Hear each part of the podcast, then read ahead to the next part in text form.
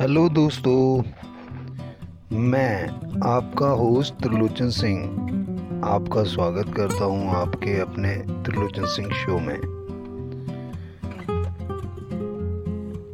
आज के जो भी कार्य आपके द्वारा किए जाते हैं या किए जा रहे हैं,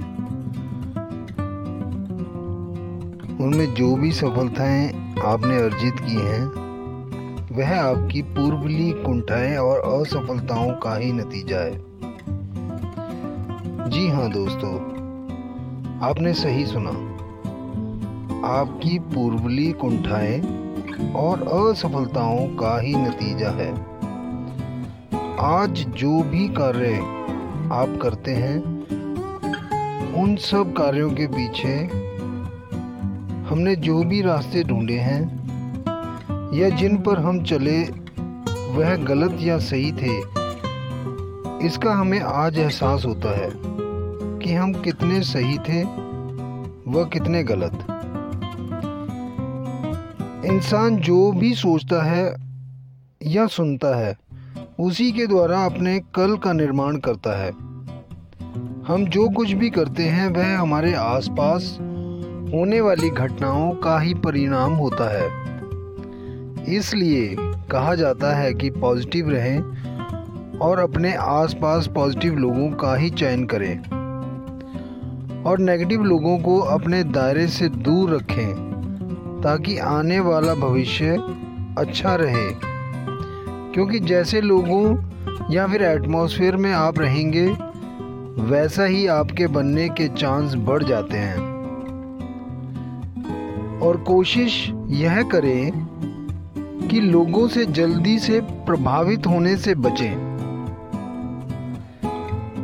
इसका एक अच्छा तरीका यह है कि आप अपने आप को बिज़ी रखें। कैसे? बुक रीडिंग करें। अपनी फैमिली को क्वालिटी टाइम दें। फैमिली के साथ आउटिंग करें। कुछ नया सीखने का प्रयास करें।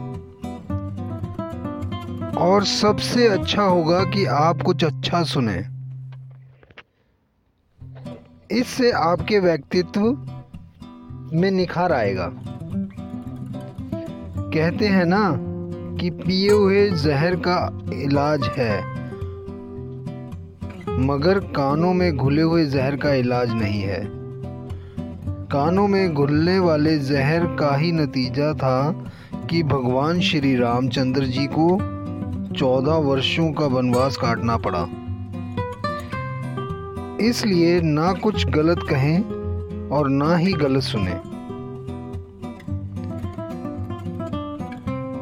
आपको हमारा यह एपिसोड कैसा लगा? हमें ज़रूर बताएँ।